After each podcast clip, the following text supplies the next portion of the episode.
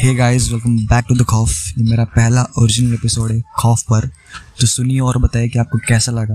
और साथ ही साथ आप जहाँ कहीं भी सुन रहे हैं, वहाँ शो को रेटिंग दीजिए। और साथ ही साथ हमारे यूट्यूब चैनल को भी सब्सक्राइब कर लीजिए, जिसका लिंक इस एपिसोड और इस शो के डिस्क्रिप्शन में है। थैंक यू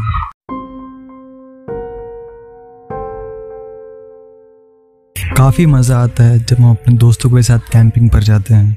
पर क्या हो, जब ये कैंपिंग आपके जीवन की सबसे खतरनाक कैंपिंग बन जाए?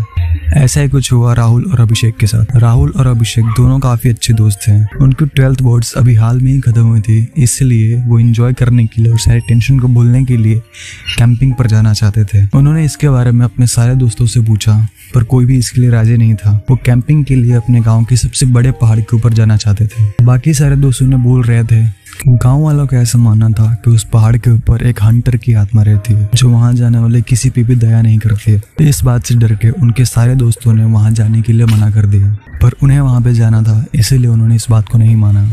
और ये डिसाइड किया कि अब हम दोनों अकेले ही जाएँगे उस पहाड़ पर। अगली सुबह अपने माँ बाप को ये बोल के कि हम पास में ही घूमने जा रहे हैं। और आज रात को अपने दोस्तों के घर पर रुकने वाले हैं, ये बोल के अपने घर से निकल गए। उस पहाड़ से एक नदी निकलती थी उस नदी के पानी के कारण पहाड़ एकदम हरा भरा रहता था। दूर से देखने में बहुत सुंदर लगता था पहाड़। गाँव वालों की नज़रों से छुप छुप के वो उस पहाड़ के पास पहुँच गए और उन्होंने सुबह सुबह ही ट्रैकिंग चालू कर दी। पहाड़ की शुरुआत में पहाड़ बड़ा ही हरा भरा था, क्योंकि उस पहाड़ से झील निकलती थी, जिसके पानी के कारण पहाड़ एकदम हरा भरा और एकदम सुंदर लग रहा था। ठंडी ठंडी हवा चल रही थी और मौसम में थोड़ी नमी थी। ऐसा लग रहा था कि बारिश होने वाली है। वो लगातार दो तीन घंटे सीधे चलते रहे और कुछ टाइम के बाद वो थक गए। एंड देन उन्होंने डिसाइड किया कि हम यहीं पे कैंप कर लेते। लगभग दोपहर हो चुकी थी और बारिश स्टार्ट ही होने वाली थी, इसीलिए उन्होंने वहीं पे कैंप करने का सोचा। राहुल टेंट भी छने लगा और अभिषेक गया कुछ दूर लकड़ियाँ ढूँढने के लिए। जब अभिषेक लकड़ियाँ ढूंढ रहा था तो उसने देखा कि वहाँ पर जानवरों की हड्डियाँ पड़ी है। पहले तो उसे लगा कि ऐसे ही जानवर मर चुके होंगे तो उनकी हड्डी यहाँ पे पड़ी है। पर कुछ दूर जाने के बाद उसे काफ़ी बड़ी बड़ी हड्डियाँ दिखने लगी। उन जानवरों की हड्डियों को देख के ऐसा लग रहा था कि जैसे उसे किसी तेज धार वाली आरी से काटा गया हो। पर अभिषेक ने इन बातों पर गौर नहीं किया और वो लकड़ियाँ लेके टेंट के पास वापस आ गया। उन्होंने टेंट भी छाया, देन उसके बाद बॉन चालू किया एंड देन बारिश तुरंत ही चालू हो गई। बाहर बारिश का आनंद लेते हुए वो दोनों टेंट में बैठ के अपने लाए हुए इंस्टेंट नूडल्स और वेफर्स के पैकेट को खाने लगे। राहुल बोलता है अभिषेक यार, ये गाँव वाले पता नहीं क्या बोलते रहते हैं। कितनी अच्छी जगह यहाँ पे, देख तो। अभिषेक बोलता है हाँ यार, देख तो कितनी मस्त जगह है। अगर यहाँ पे हमारे दूसरे दोस्त आते तो बहुत मज़ा आता, सच बता रहा हूँ।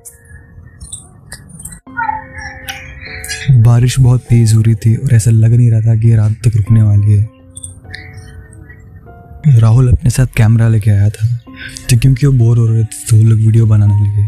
ऐसे करते करते शाम हो गई और दिन फाइनली बारिश रुक गई। बारिश के कारण जहाँ पे उन्होंने टेंट किया था, वो जगह इसीलिए उन्होंने डिसाइड किया कि यहाँ को छोड़ के हम किसी और जगह पर टेंट लगाते हैं। तो वो दोनों वहाँ से अपना टेंट उठा के चल पड़े और ऊपर टेंट लगाने के लिए।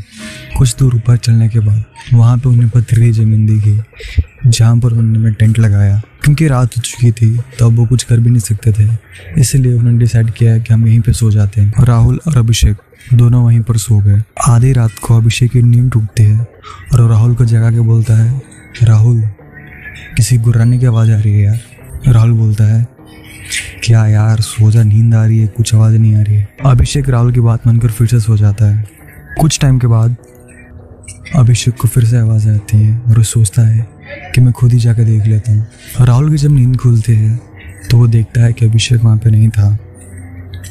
वो आसपास देखता है, वहाँ भी नहीं था। राहुल टेंट से बाहर निकल के उसे आसपास खोजने की कोशिश करता है।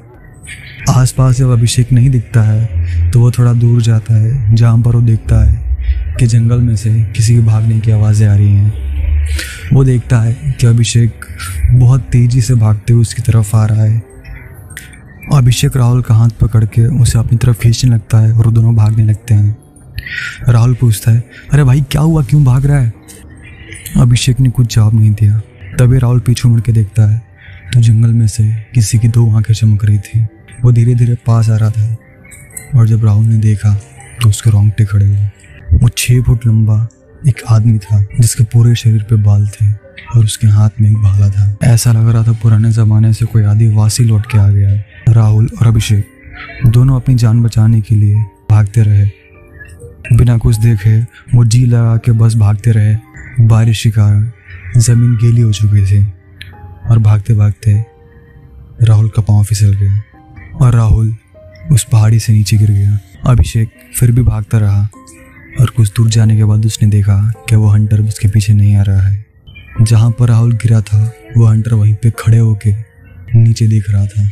राहुल की लाश को और एक नज़र उसकी तरफ़ करते हुए वो बड़ी भयानक हँसी मुस्कुरा रहा था। अभिषेक अपनी जान बचाने के लिए फिर से भागने लगा।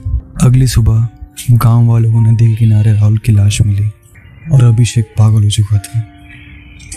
कल रात जो हुआ, वो ना किसी को उसके बारे में बताने के लायक रहा, ना कुछ समझने के लायक। अभिषेक अपनी दिमागी हालत में नहीं था। तो कैसी लगी आपकी स्टोरी नीचे पोल सेक्शन में बताएँ।